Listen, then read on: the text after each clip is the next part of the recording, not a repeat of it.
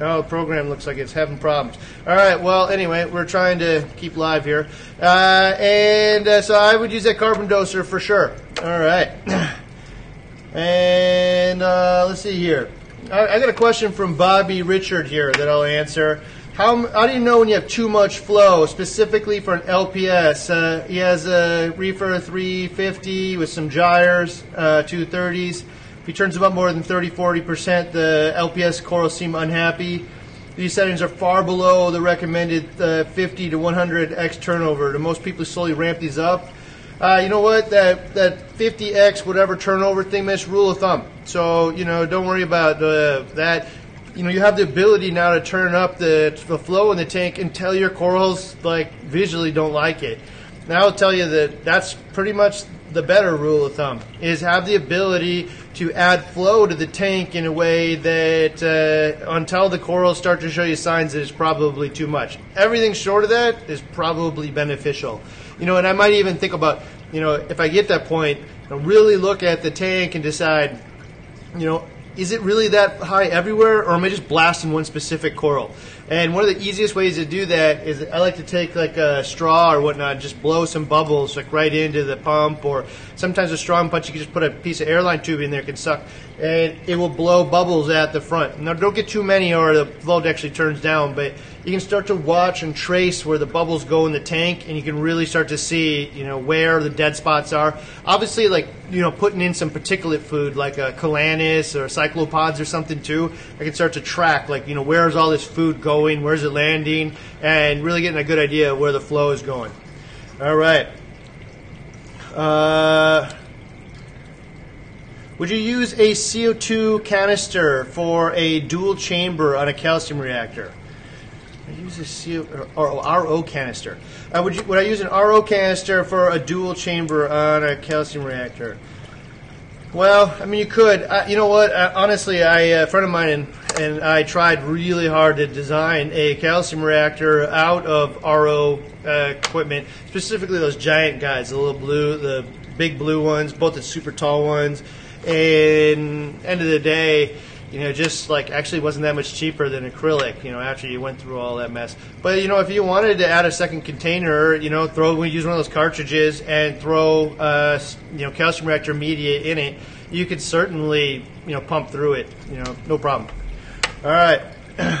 Which would you prefer between an Octopulse 4 and an MP40 quiet drive? And is the Octopulse 4 compatible with a battery backup from a third party? Hey, Randy, will you ask answer that question about the battery backup? Because I'm actually not sure. Uh, you know, I sure hope it would be. But I mean, so here's the thing: when we're live, I'm just going to keep it real, and uh, you know what? The octopus people are probably going to kill me, but uh, the Vortex every time. Uh, so you know, here's the thing with the Vortex, and, and I shouldn't say every time. I'm sure there's a use that I, that I go after the other one. But if you're asking me personally, would I use in my own tanks? There's just a couple of things, man. Battery backup is a good one on the Vortex. The thing lasts like days, you know. And for me, you know, short-term outages, I don't even really worry about generators in almost any case because you know, here in Minnesota, like the power goes out for a matter of hours. I've never been without power for days, so like that'd be like a once in a lifetime thing. And me personally, I got a reef tank. I know that the day that the power goes out, that like you know every generator in the area is going to go down or go and not go down, uh, be sold out. But hey, man, I'm willing to drive down to Chicago. You know, I'm willing to drive eight hours to go get a react or a generator and come back. So if I know like a tree fell in my in my area, you know, I know the power's to be out, or you know, tornado comes through, so I know it's to be out for a while. I'll go find a, a solution. Uh, you can get little inverters. You can run them off your battery in your car for a while, or you know all those kinds of things. So battery backup on the Vortex is super important to me. Actually, we've used them here when the power has gone out. You know, there's just battery, there's just uh, alarms going off everywhere in this place from all the tanks. But you know, they're running and keeping all the aeration in the tanks going. Uh, outside of that, I mean, this is going to get start, start to sound like super redundant if you've been watching any of the rest of the stuff, but I just don't like cords in the tank, and I'm willing to have cords on the outside of the tank. I, I prefer them out there. Again, if I got a fancy uh, picture, this is a piece of art in my house, more or less, my tank, and if I could only have a cord on the inside of my art or on the outside of the art, it's going to be on the outside every time, without question. And you know, there's probably somebody out there with some specific install where they would say otherwise, but you know, the part about cords is like, you know, one of the things that'd be different if they were like super straight. So if I could get them really, really straight, they just wouldn't be an eyesore. But they're usually all you know wonky and really just such a big eyesore. So having the VorTech in there like that. They uh, another one is I like all the programs from the VorTech. You know, if you get the reef ReefLink thing, you can you know program different programs throughout the whole day. I like how they interact with each other, and you know the most important of the whole thing because I'm just lazy. I like you know I like to think of myself as a good reefer and do all the things, but there's just like some things I just don't like doing. I don't like cleaning pumps. I you know don't like doing water changes and stuff, man. Like I just I hate to say it, man. I just feel like, uh, and just at this point, I'm beyond that, man. I don't want to spend, you know, my whole weekend cleaning, you know, the damn tank. You know, I want to take care of it. I want to enjoy it. I want to, you know, cut frags. I want to do the work to me that is fun. And you know, uh, cleaning pumps ain't fun. So the ability to just take that pump head out of the tank, drop it in some uh, vinegar, and take another one and swap it right in. You know, two seconds, drop it in, take it out. It's all good. So VorTech every time. All right, let's see if we can find another one. How do you? Sm- uh, uh, what about flow at the night? Do you turn it way down, or you keep the flow uh, at the same all day? You know, that was a good question actually. So a while ago, uh, you know, one of our videos, I suggested having slower flow at, at night, and some guy jumped on and berated me and told me, you know, the ocean's currents don't just stop for this, you know, at night or whatever. You know, I mean, I, I don't know. Yeah, probably not. But like uh, the currents probably don't. But at the same time, you know, almost all of the flow that's reaching an average coral reef and an average depth is created by weather you know, weather creating, you know, uh, like waves and waves crashing into each other, crashing into other currents and whatnot in the ocean. And weather absolutely is more calm at night than it is during the day. And anybody tells you differently is wrong. Uh, you know, I'm sure there's some area of the planet where that's not right. But it, it so would I do that in a reef tank though? I mean, like the idea is you're giving them a rest or something, and it's it's likely that they don't need the same flow rate and gas exchange and nutrient, uh, you know, delivery and all that stuff at night when there's no or limited photosynthesis, no photosynthesis going on. Uh, but like we don't really know exactly for sure what's happening at night with these corals or whether or not they you know benefit from gas exchange and increased flow. So I guess I don't see a real good reason to not have the same flow patterns at night as during the day. And I think most of you know the you know, people out there that would say that you have slower flow at night, you know, wouldn't be like factual. It'd be more like a plausible theory. Like you have a good idea, like the you know the ocean's calmer at night, so we should do the same at home. And I mean, I wouldn't disagree with that process, thought process. I just don't. I wouldn't guarantee results from it of any kind. I know that high flow you know, does a lot of beneficial things in the coral in the tank. If the corals look stressed, man, because you're just pounding them, I guess I'd just turn it back all the time. So, you know, I wouldn't never provide so much flow that a coral looks like it's stressed from it, and then at night it wouldn't matter. Uh, uh, you know, do SPS corals similar to that? Do SPS corals need downtime from flow? No, I don't think so. You know, I like. I mean, does the ocean turn off? No. I mean, it, I mean, again, the night thing, but you know, uh, like all of the beneficial things that are happening in the tank, you know, are like still beneficial all the time. So, you know, does it? Uh, well, you know, this is what I'll say for sure is no coral benefits from getting pounded in the exact same way all day long, every day. They're going to lose tissue for sure. If they don't, they're just going to be barely holding on for like a really long time. And so, uh, you know, no coral appreciates being pounded. And that's one of those big things about, you know, the, you know, chaotic, turbulent flow. You know, people used to call it random. It's not random. We're looking for chaotic, tur- turbulent flow in the tank. And so, you know, shifting point of turbulence, and that's why I'm using that tidal swell mode from uh, the Vortex in here. And also, uh, we had that custom mode for the gyres. They were doing the same thing, shifting turbulence back and forth. Where the turbulence meets, you know, is where that turbulent, chaotic flow is going to happen in the tank. And so, for me, you know, that's really what I'm looking for. All right, what else we got here?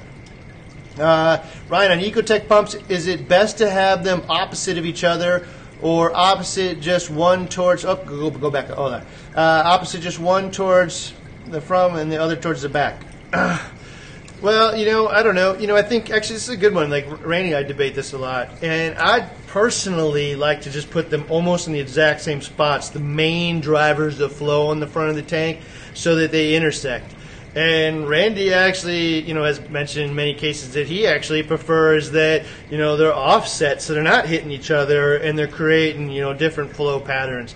And, you know, I think it's going to depend a lot on the aquascape in the tank. Again, I'm going to blow some bubbles in there, suck the bubbles into the thing, and watch how it all pans out. Throw some food in. You know, pay attention to where this is going. Do that a variety of times, you know.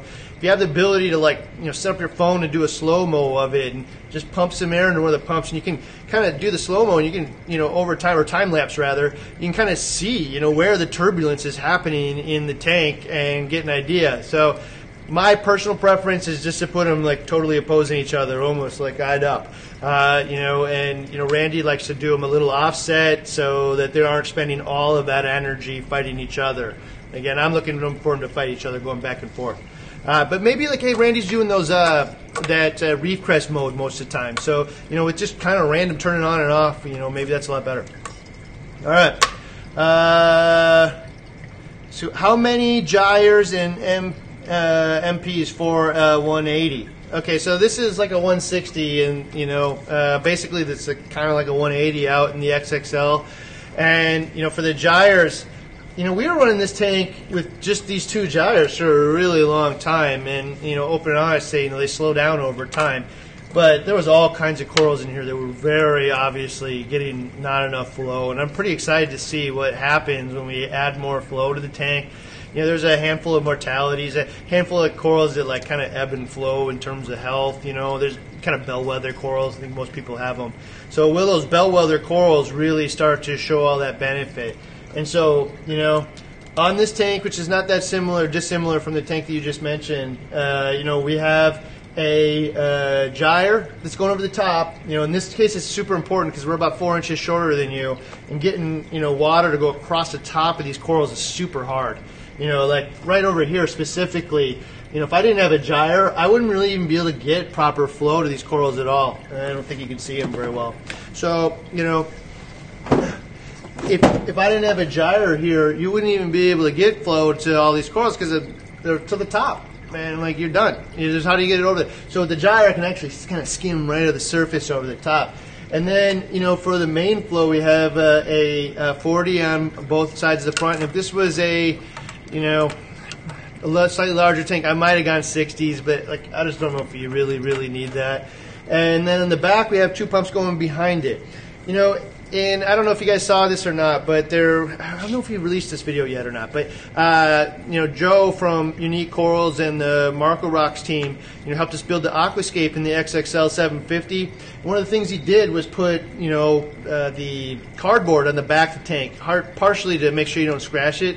But one of the things he also said was, I put the cardboard there to remind myself that I need to be able to pull it out and if I can't pull it out, I put the rock too close to the glass, you know, because I want to be able to get flow back there and not have it become like a big detritus trap behind there.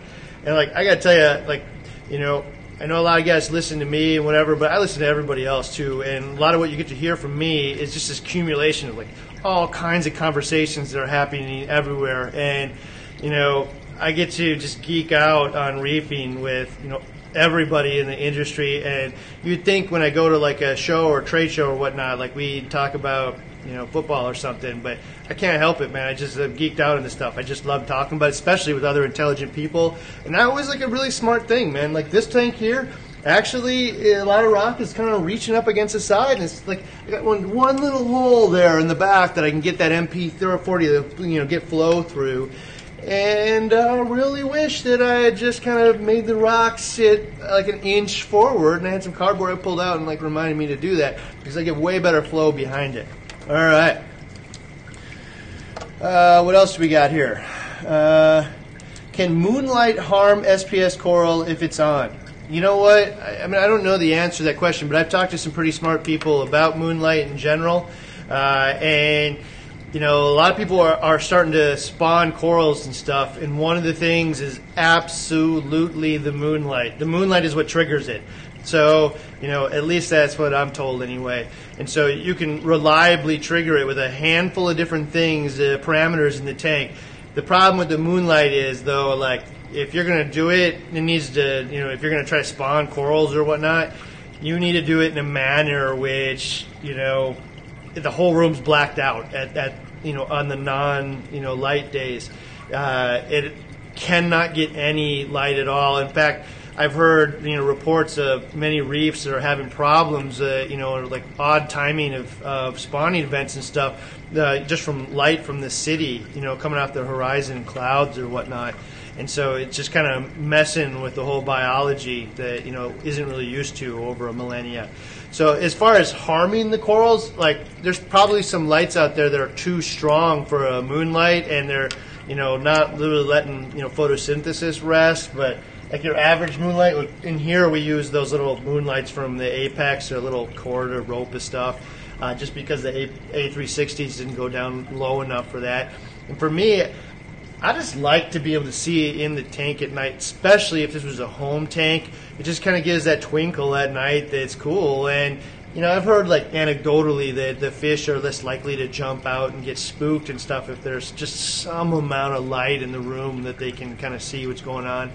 I don't know if that's just like anecdotal garbage or not, but like makes sense enough to me, and it looks cool, so why not?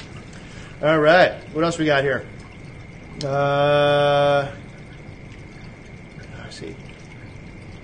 What are your thoughts on closed loop designs? Are they worth the trouble? I mean, you know, I just keep having that conversation this week.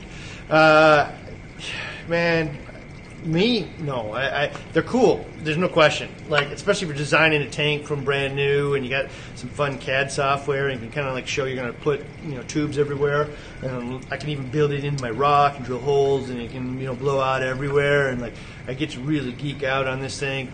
You know, the reality is though, like I got a hundred gallon tank, and I want to have a hundred x flow. Man, I'm to have uh, like you know what is that? Like dozens of, of, you know pumps around to achieve that. It's gonna be super loud, super expensive, uh, eat up so much energy. I mean, these pumps with the little props on them, you know, just provide so much flow for you know 30 watts or whatever it is. So you know, is it cool? Maybe as a like a hybrid solution. You know, I want to like you know keep pockets of flow going, but it's going to be more about keeping detritus and stuff free than it is, you know, providing flow for like an SPS tank. Super, super cool. Uh, you know, I just think, you know, in the world that we're in today with, you know, the gyres, vortex, uh, waves, and, you know, octopulses and the Neros and stuff like that, you know, I just, I don't think I go through the effort to maintain it. You know, the, the plumbing can get clogged and, you know, all kinds of different things. All right. Uh, I'm getting mixed salinity reasons. Reason, readings. Do I trust my hydrometer or the Red Sea salt mix? Uh, well, I don't know. Or the Red Sea. Oh, I guess there's. Well, I don't know how you trust a, trust a salt mix. First off, I wouldn't trust a hydrometer at all. Uh, you know, the, uh, the hydrometer, you know, is a little guy with a floating arm in it. They're you know notoriously cheap. You know one of the biggest problems is they just get like tiny little air bubbles stuck to them. So you're just like flicking them constantly, trying to get the air bubbles off. You know, trying to figure out what your reading is. So. Uh, I just wouldn't trust that at all. In terms of beyond that, you know, I'd, I'd, do a refractometer. We get some cool ones these days now. They have like little LEDs in them, so you can look through the light. You know, what is it like, fifty bucks? Uh, you know, the thing about like what do you trust as far as testing these days? You know, it's so funny, man, because you know it's like I, you know, for some reason you trust one test kit over another one. You know, I trusted my Salifert test kit, my Red Sea one, and the Red Sea one's wrong because my Salifert told me so. And like, well, yeah, I don't, I don't know, man. Like that kit is like twelve bucks, and uh, it's gone through five hands of distribution. It's probably two dollars worth of stuff in it. I mean, it's a hobby grade test kit. Like it is not made for lab or a reference tool or anything. Even the refractometers and hydrometers and stuff that we use in this industry, they're just trying to get you into a ballpark, you know. So it's like a success. It's not trying to be a science tool. If you want a science tool, you can buy one. It's going to cost you 20 times as much.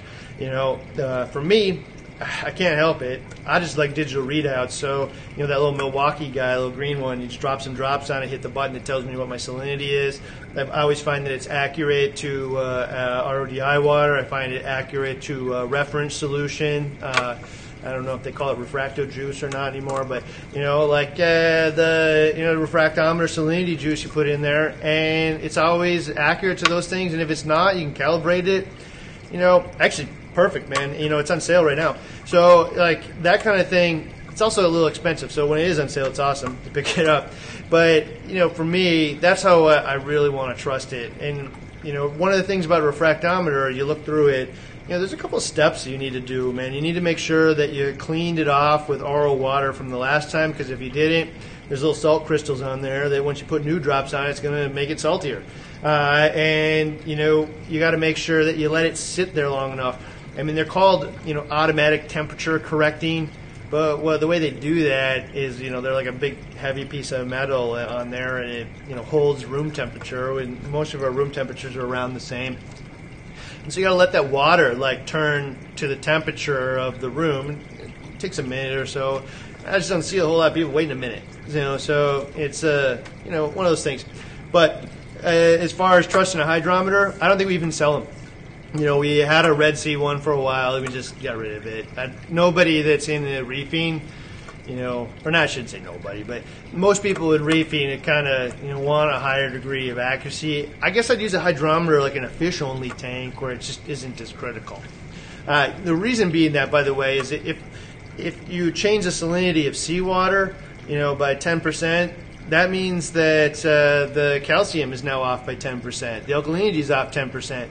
Ten percent may not seem like a lot, but ten percent of 420 and, you know, calcium now means that I'm at like what, you know, 370 some, you know, so it, it's actually a lot. If I told you your calcium's at 370 some, you'd probably freak out.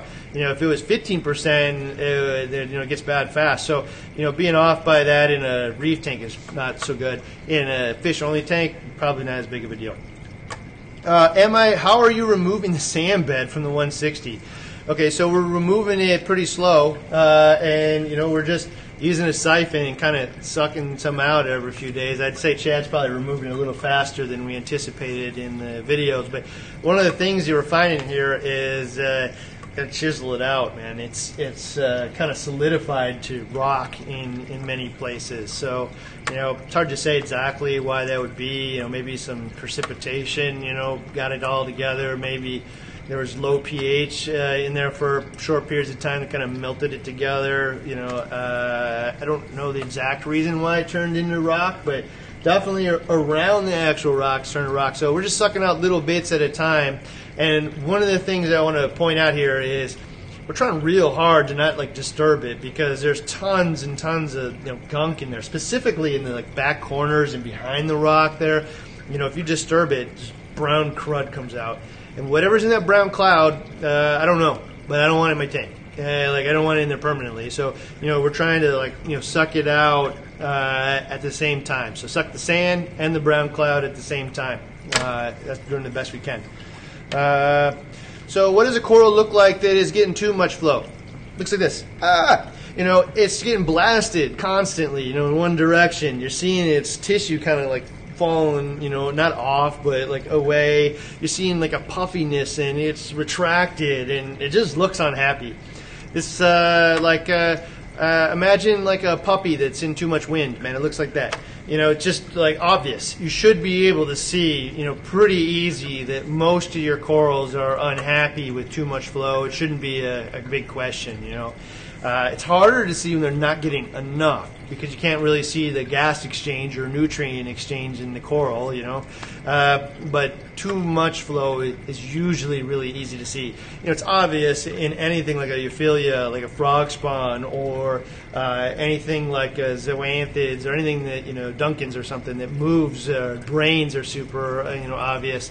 Uh, you know, I mean, I guess a little less obvious with uh, you know an SPS coral, but if the SPS coral the polyps are out and you know it's not getting blasted in the exact same way all day, you know, it's a pretty good chance it's not going to be a problem. All right, what else we got here?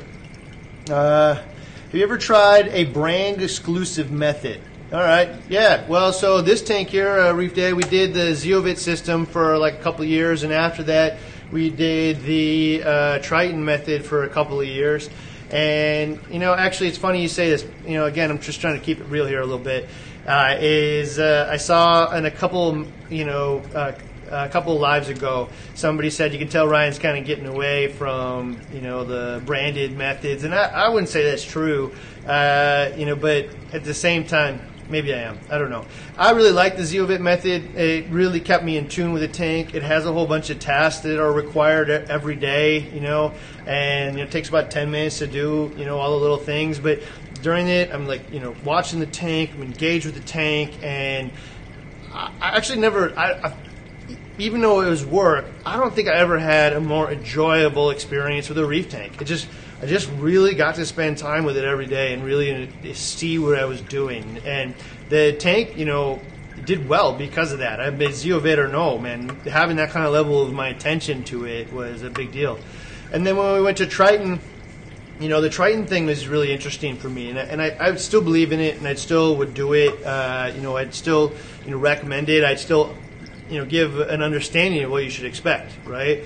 Uh, you know, all these things are different. You do them for a different reason. And part of the reason that you have these methods is because there's like a list of rules you can follow.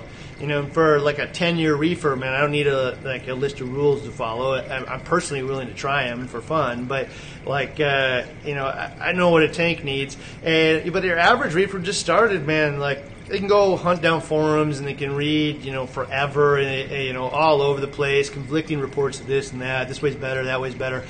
And you know, some of these methods, like the Zeovit method or Triton method, I can just implement exactly what they said, and I'm probably going to achieve the results that everybody else that implemented exactly what they said did. You know, with the Triton method specifically, for me, it really you know got my mind going about like water changes and stuff and like why am i doing a water change if i have a icp test kit that tells me that my water is just fine? You know why am i changing out perfect with perfect? This doesn't make any sense? I'm hauling bob you know water i'm wasting money and you know ultimately that was true uh, however you know it's not no water changes ever it's like you just don't need to change good water with good water eventually the water gets bad you know, uh, you know, a variety of different things can happen in a tank at any given time. And you know, you're dumping in food. If your food choices aren't great, there might be you know some kind of impurity in that. You know, really anything you're putting in the tank could have some kind of impurity over time. And so, you know, for me, you know, the you send in the ICP test kit. You know, people have asked how often. You know, we were sending in like every month just because we could. But you know, if you sent it in probably every three months, it was probably adequate or two. But when the thing, you know, most of the time it say, hey, dude, your tank's fine. But when it said, hey, you should do three water changes, uh, you know what? The tank actually looks fine. Maybe I won't do it. You know, I don't know. I kind of like the still water change environment. You know what? You should because you're about to die. You know, a whole bunch of your stuff in your tank is about to start to show you it's pissed off, and the test kit is preempting that. It's telling you before the problem actually happens, do something about it. If you don't, don't be surprised when stuff starts to die or show signs of stress. So, you know, for me, it's hey, dude, the thing tries to tell you to do the test kit, or the test kit tries to tell you to do the water change, do it. And you know what we ended up doing here was uh, putting on the uh, auto water change system from uh, Neptune. But there's two ways to do it. One, you can do an auto water change that just happens every day whenever you need it. And the other one's a push button water change. So you can go up and I just push the button and it does a 10% water change for me. And that's what the Triton system did was it told you to do a water change, you know, three water changes a week apart or something like that. And you know that's kind of a pain in the butt for a lot of people. So in our case, it wasn't. I walk up, I push the button, and then uh, next Monday I push the button, and the next Monday I push the button, and like it's done. And I would never run into any problems because of that. But like the few times that we decided like it wasn't important, tank looks fine, man, we were wrong. And you know, so like now when I look at the Triton method, you know, there's two ways to look at it. One, there's like the Triton method is keeping nutrients down using a refugium. It's replacing, you know, calcium, alkalinity, magnesium, and all the trace elements and whatnot, you know, via their four-part solution. And uh, you know, I, from to me, I like the water change thing is like uh, an optional piece, man. Do your water changes anyway if you want, and then just you don't have to worry about it. You know, like use their four part, use a refugium, use all the rest of it, and it's doing super awesome. And then have the water changes just going in the background anyway, and uh, all of that comes to a moot point, you know, uh, moot point rather. Uh, and you know, so for me, that was kind of where I landed with all, all of that. All right, what else we got here? Uh, is it good or bad to clean the sand when doing a water change? We're straying a little bit here from the, today's topic of water flow, but I don't care. Uh, so, is it good or bad to clean that sand, man? Oh, man. If you are just stirring it all up, and I mean, it kind of depends on how deep it is. Let's say it's like an inch, you know, inch and a half, which, like, you know, inch and a half is kind of danger zone, actually. Uh, you know, if it's an inch and a half and I'm just stirring it all up all over the place and brown clouds going into the water, that's a terrible idea. I mean, who knows what's in that brown cloud? I'd rather just stay, you know, in the sand, I guess, you know. And somebody else is going to chime in and say it's a terrible idea, you know, get it out of there. But yeah, if you're going to get it out, don't stir it up, man. Get a siphon out, and you know what we often do is take a siphon out of the tank, you know, clinch it, uh, bend the tube in your hand, and you can kind of work the sand, you know, as it kind of goes up and down the siphon. And in that case, it turns the sand over, but that brown cloud goes down the drain, not like into the tank you know what uh, Nick, one of our, our, wholesale guys here, will say is if your sand is more than a couple inches deep, then leave it alone because whatever is in there is probably really bad. And I, I tend to agree. If it starts to get you know three, four inches deep somewhere, uh, and it hasn't been you know moved in a you know matter of months, it's probably increasingly becoming a toilet area the tank, and you know not good to to get out in there.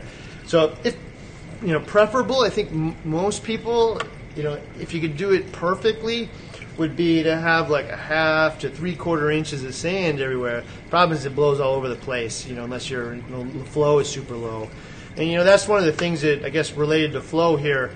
You know, you look at all those uh, WWC tanks and whatnot, even in the mixed tank where they're keeping the sand super clean, is it's almost impossible to keep. You know, in an SPS tank, we got all that flow you know, you know, it's almost impossible to keep the sand from not blowing around. It's specifically at the points of turbulence in the tank.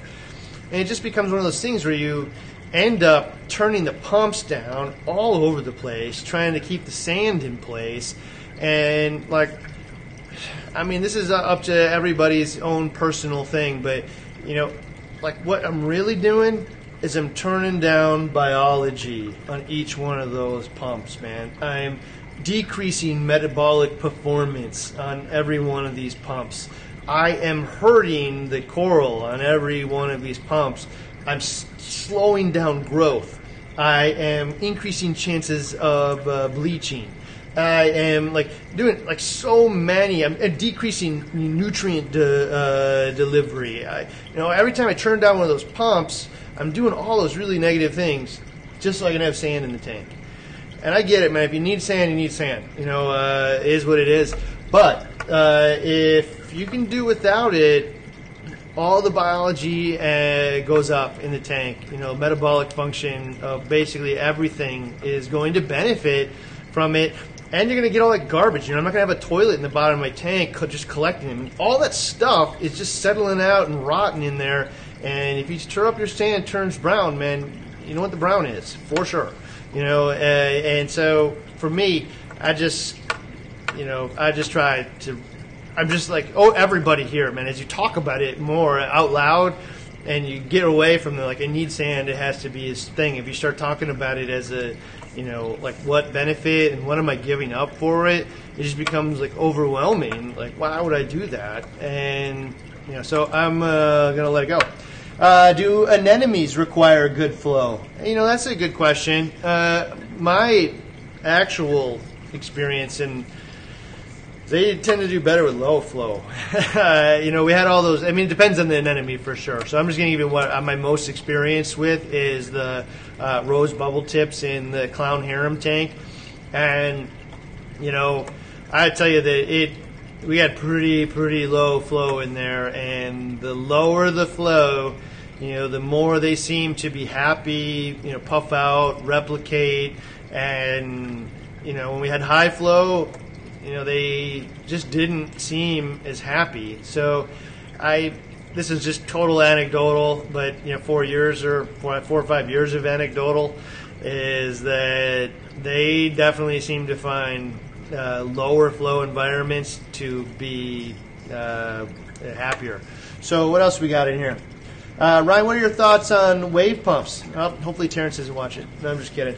Uh, so the wave pumps are cool, man. I honestly, I just I've never used one. So you know, the wave pumps are, are pumps that you plug into an Apex. If you're an Apex user, uh, they're actually probably one of the least expensive ways to add flow to the tank.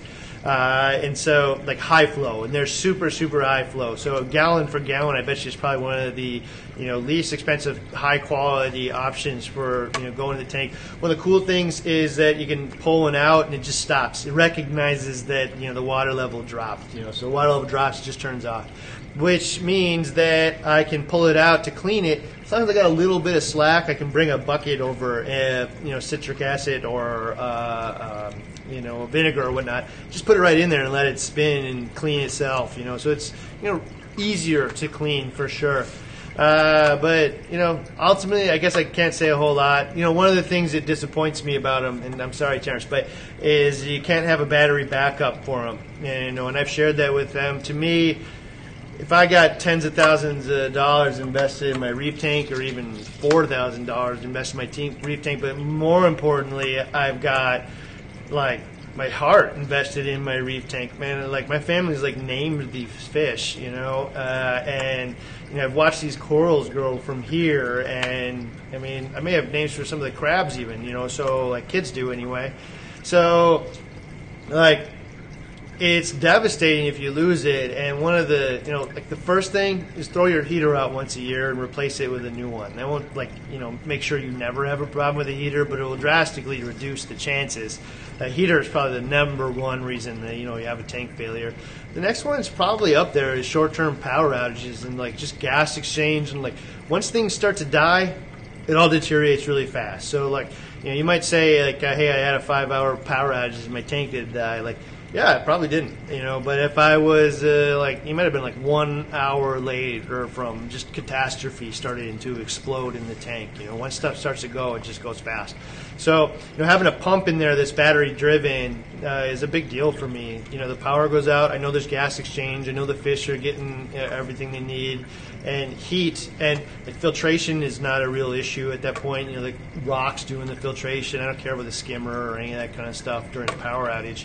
So, you know, just making sure you know the corals will survive a long time at a you know reasonable temperature you know following it's the gas exchange and stuff that's important all right uh, can you use a smaller sump if you slow down the flow you know i don't think it really matters what size sump you have you know i don't know you know what i you know the size of sump i need is uh, one that can hold the equipment I want to put in and will hold whatever amount of water when I turn the pump off. You know, whenever the pump comes off, it'll, some water will drain there. That's the size of the sump I need. And that's actually a good point. Like, uh, we didn't get to talk about that yet. And, you know, in the video, hopefully you guys watched it, but, you know, we talked about, you know, the times turnover through your sump and I mean, sometimes you look at things, uh, you know, backward, and you're just like, man, that was kind of dumb. You know, we've been talking about 10x turnover for eons, and you know, like there's 10x turbo turnover re- recommended in the Red Sea XXL, you know, uh, 750,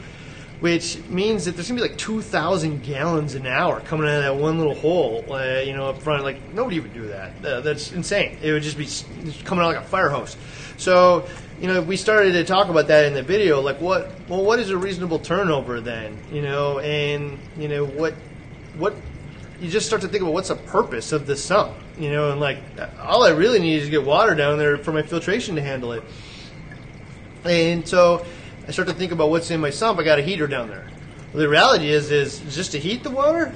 Obviously, one times turnover is good. I mean, two definitely. You know, unless the room's like freezing or something. Uh, and uh, if I just need to, uh, you know, filter my water through the refugium, well, all I really need to do is make sure the same amount of nitrogen and you know nitrate and phosphate is in the tank as is in the refugium. You know, and you know they're on at different times of the day. Usually, usually your refugium's on at night, and so like I bet you one times turnover is just fine to maintain that. You know, I mean, at one time they're still going over there. You know, one 24 times a day. You know, so you know, and throughout the night, it's going to filter all the water through there. You know, what 18 times, 12 times, whatever. So, and low contact time might even be better.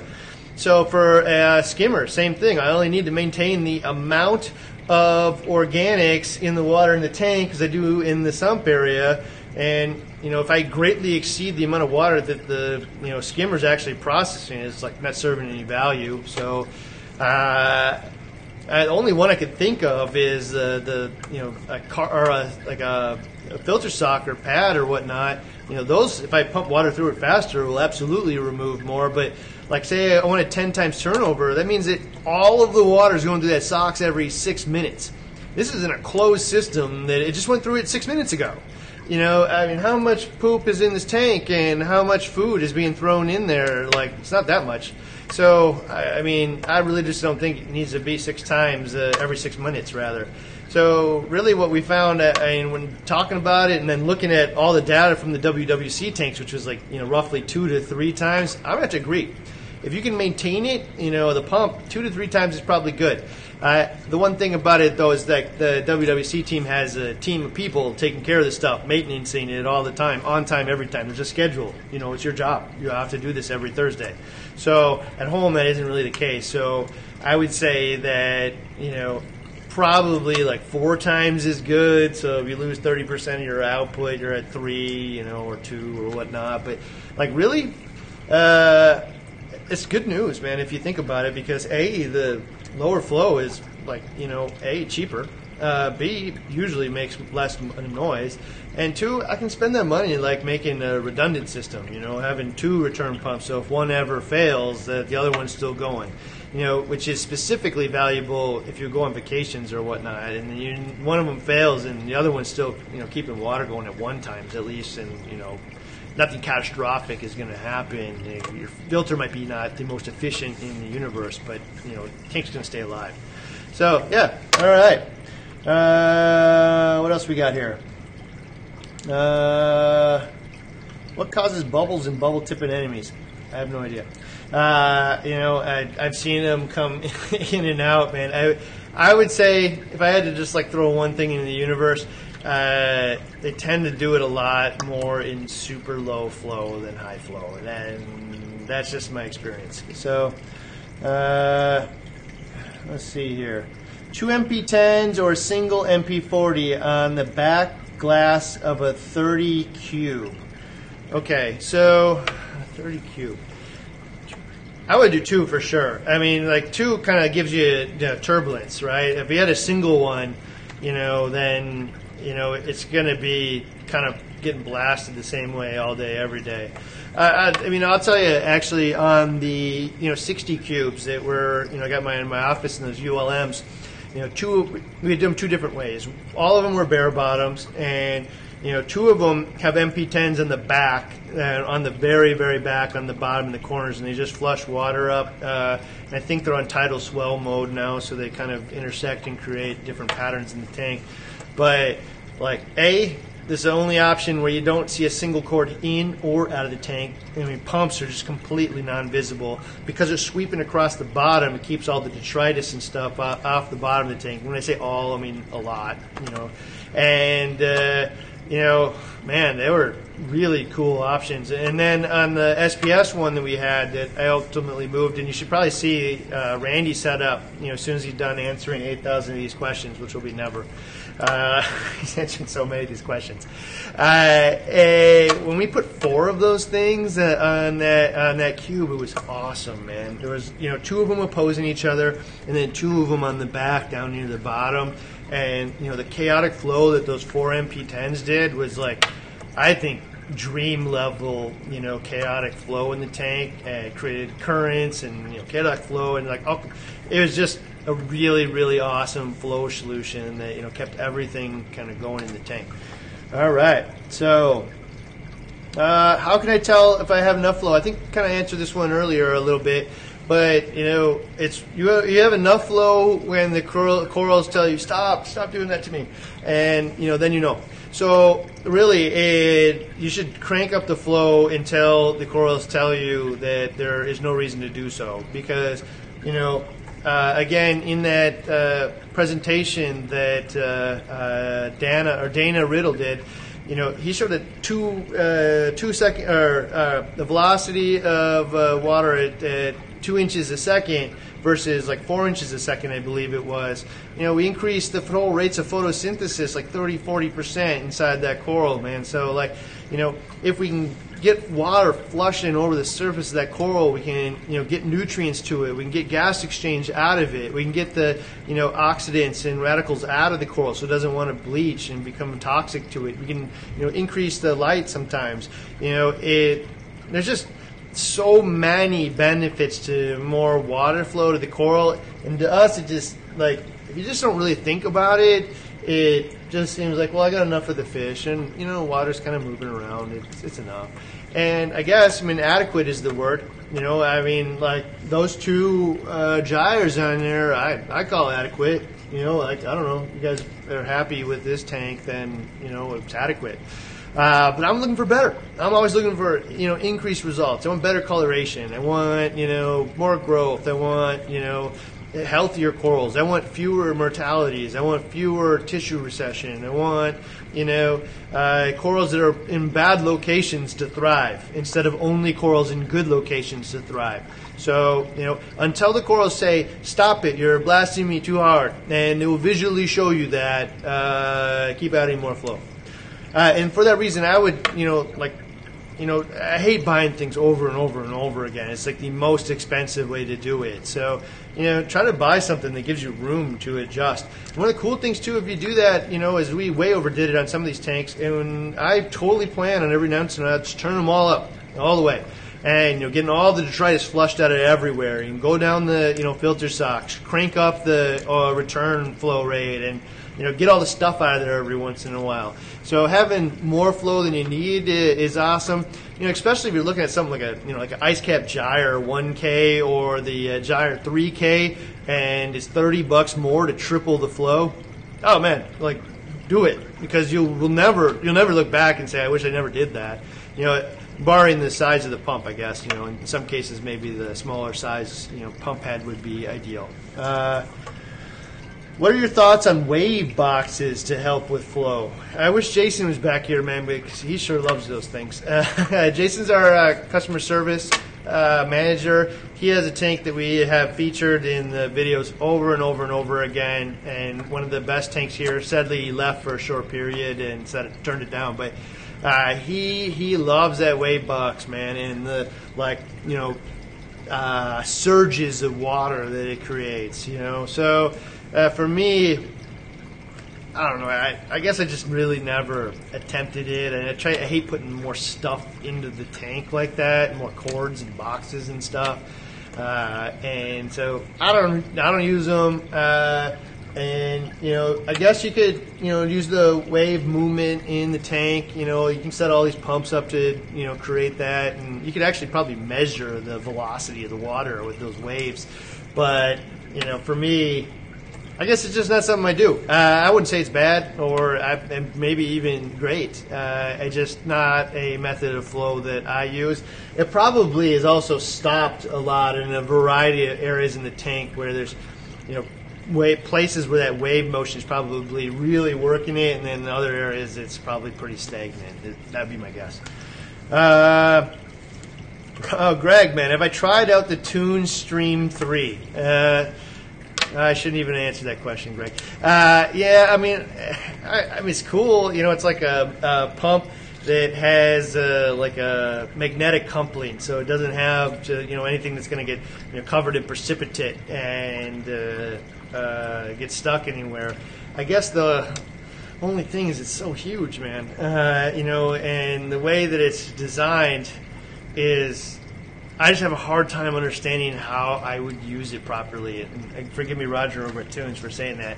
Uh, I'm sure he'd have a hundred reasons or ways you could use it. We just like for the size of it, it's just hard to imagine how you're going to use it. I love the fact that it's super low maintenance, and then I don't have to worry about you know the shafts getting stuck with uh, precipitate and stuff as they spin because it's magnetically coupled. But uh, if you can find a place where you could hide it well or use it, uh, by all means, man, by all means. All right. Let's see here.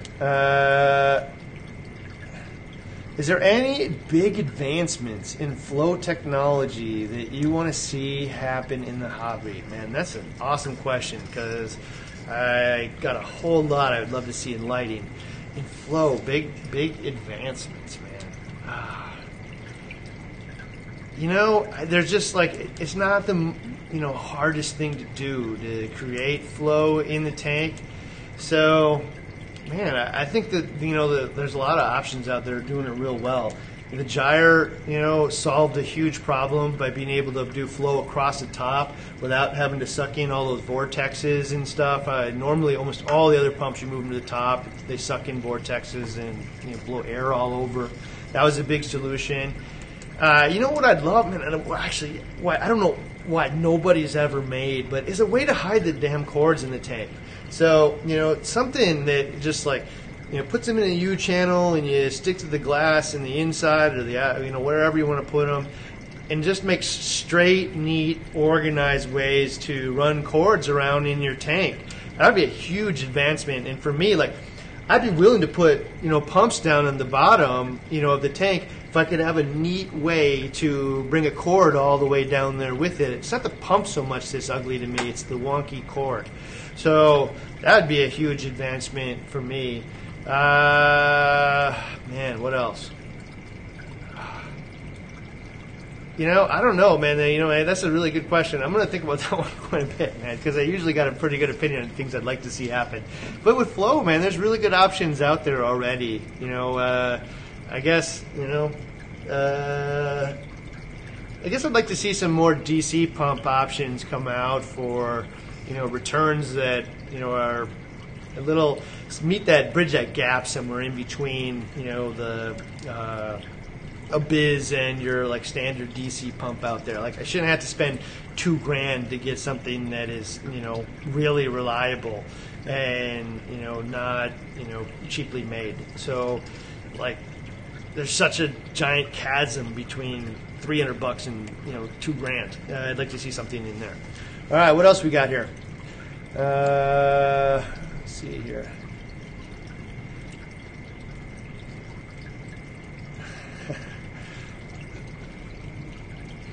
I'm building an 800 gallon custom. Would you ever consider external pumps and closed loops over power heads? And I can't see the last word there, or both. You know, I guess in an 800, you know, I, I ruled out the, the, you know, closed loop a little bit earlier. But like one of the things we talked about in, with the 900 there was that at the WWC was, you know, they had a little lower flow there than, than some of the other tanks.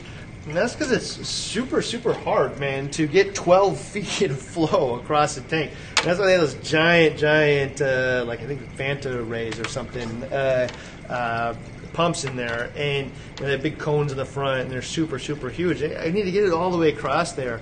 And so, you know what? Especially for, you know, pockets and keeping stuff flushed out. If I was going to do a big tank like a 8, 900, man, I would absolutely be thinking about you know options for you know getting flow into hard to reach areas. Not so much as like a component of my overall like you know 50 or 100x or whatnot, but just as like solutions for keeping detritus and whatever free. And I, you know, would be thinking about my aquascape and how I'm going to build around this thing. And you know, that's when some of that CAD swap software becomes really nice, or at least somebody that's excellent with a pen. So, you know, I'd really be trying to think about that. You know, short of uh, something huge like that, using power heads to me just ends up being a lot easier. All right, what else we got here? We got maybe like uh, seven or so minutes left here, uh, and we'll wrap it up. We'll be back, by the way, tomorrow uh, with uh, Randy uh, in the morning. Uh, what can you do with the dead spots, like underneath a pump? Okay, so you know what? Underneath the pump is actually super easy to solve. You know, so if you think about like a pump here that's on, uh, one thing that's going to happen for sure, like let's say I just left that one pump on the whole time. You know, water's going to go out that way. Eventually, it needs to come back. So you know, you know, to be blown out again. So usually the water's going to go out, and then it'll hit the other side, come back on the tops, and it'll kind of do one of these things. And so actually the water isn't all that stagnant. It's probably lower velocity, you know, underneath it.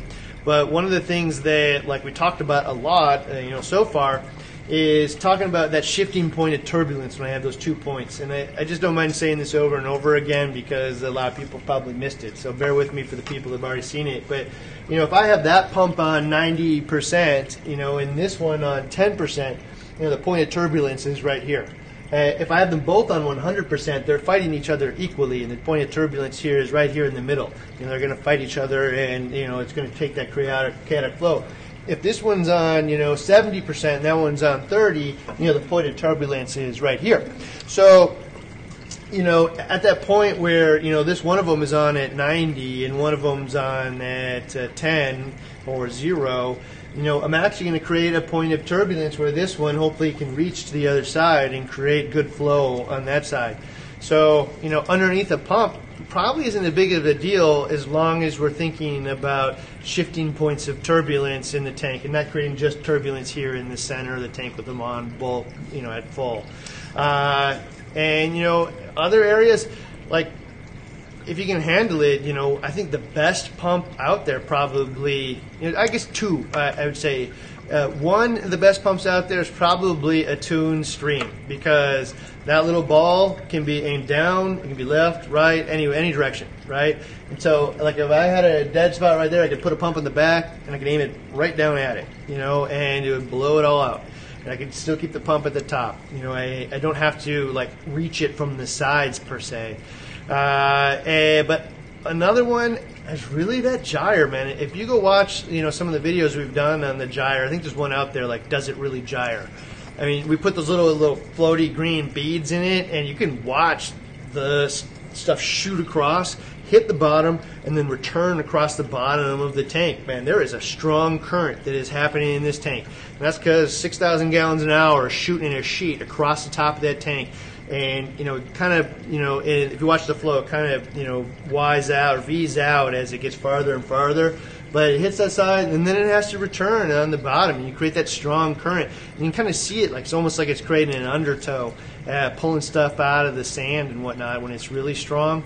And keeping definitely, you can watch all of the you know detritus on a bare bottom, like go along with it and stay suspended. And so, if I can use pumps you know, a single pump every once in a while and just let it go for a while, long enough, you know, five minutes or so, that it can create an actual sustained current, that will add flow to areas that are not necessarily getting flow. All right, I'm going to take like two more questions and then we're going to call it a day here. Uh, do you prefer constant flow from your power heads or waves and pulsing? Uh, from Ryan there. And like for me, you know, uh, let's let's just say we're talking about SPS tanks. Uh, you know, really, most tanks actually. Actually, I can't even think of a tank where I'd want to leave them on all the time. To be honest, you know, uh, maybe they run really low. You know, so some of those things like the the Sicce pumps, uh, those little extreme guys that are about this big.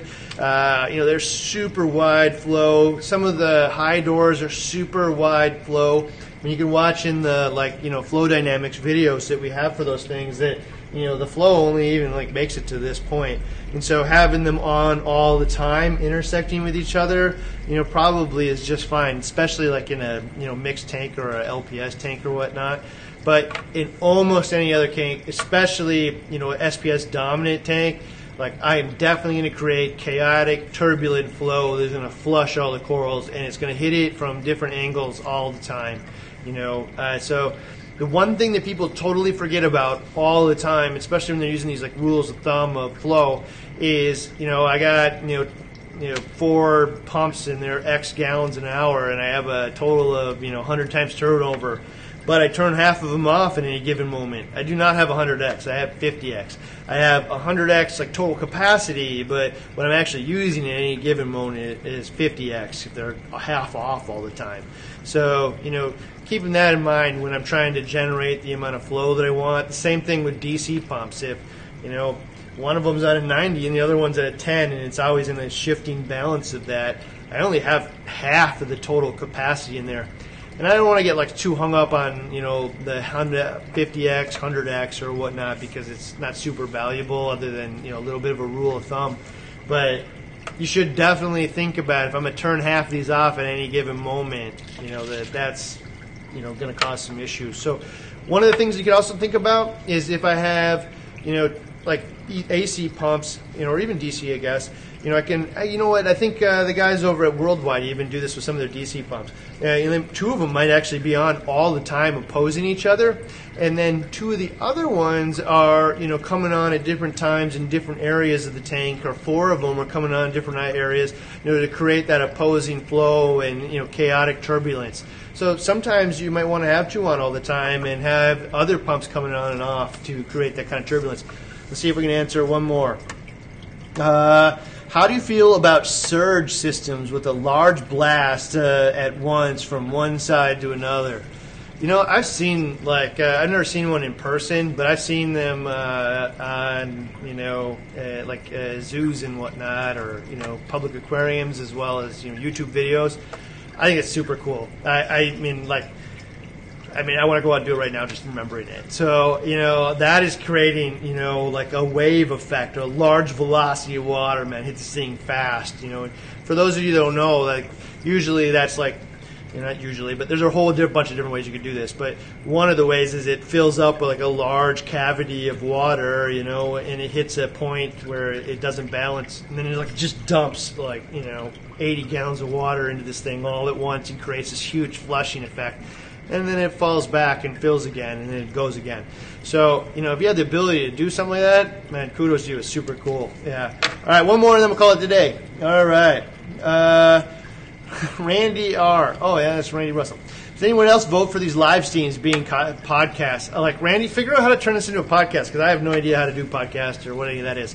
But I've heard several, several people say that, uh, and uh, they want to listen to this kind of thing. Obviously, you don't need to see me to talk about it. Uh, listen to this kind of thing on the way home from work or, or whatnot. Uh, and, you know, if there's a way to do that, man, absolutely. Uh, and one more that isn't Randy. Ryan, do you prefer to oversize the circulating pumps in the display? I have an Ecotech 40 and do not want to run them at 95%. If you got a larger pump, I could run them at lower speed. Yeah, 100%. So if you watched last week's episode, you'll see that we got two 40s in the back, I got a 60 in the front, and there's no way on both sides they're going to be running 100%. So two things. One, pumps that are running 100% always make some amount of noise. Uh, I don't know what it is about They don't stop them before they start to make noise. So, you know, run them at 80 and they almost never make noise. At 50, for sure not. Uh, they also don't get hot and all these other different things but more to the point, like I have capacity to you know hit different areas with different amounts of flow. You know, so if you could run 30 percent, you know, most of the time, and then bam, run 70 for a while, or even 100 for a little while. Uh, especially if you have you know the the uh, EcoSmart Live uh, with the ReefLink and uh, the VorTech pumps. So if you have that VorTech pump, you know, in the EcoSmart Live thing, you can, you can program you know little chunks of time where they're all just on for a little bit or they're all you know going in one direction for a little bit and then they go back to their old program you know so you know you, you can do that with the wave pumps I, I believe in you know using the uh, apex you know dashboard and they're really easy to drag and drop you know the flow types that you want around there as well so, hey, we're to call it a day, and uh, tomorrow we'll be back. We'll be talking about all the stuff, the, the sales and stuff that are going on, and uh, uh, lighting is on Friday. Poor Dave uh, got hit with like I don't know, probably it's got a, probably gonna be 45 minutes on lighting, and I'm gonna tell you right now, this is the commitment I'm making on lighting. Lighting is the easiest thing in the entire tank, man. Like the easiest thing to get right. You just need to hit it on a couple different levels. Just need to understand a couple of different facts about lighting. And if you do, everyone will be successful. And if you don't leave that video without knowing how to be uh, light your tank successfully, I failed, man, epically, and I refuse to fail. So it, this lighting video, I think, would be the I already know, man, is going to be the best lighting video that I've personally done uh, in explaining how to light an SPS tank. And I'm just fully committed to making sure that there's no wishy washiness in this, man. Here is how you do it. This is the recipe for success. Here's 15 different ways to achieve it. Like, here's the best ones. Here's the cheapest ones. You know, here's the ones that most people do on a reasonable budget, uh, and the benefits of the different things. You'll come away for sure knowing what to do with your tank and lighting. So uh, I will see you, I guess, uh, tomorrow, and as well with that episode on uh, Friday. All right, have a good day.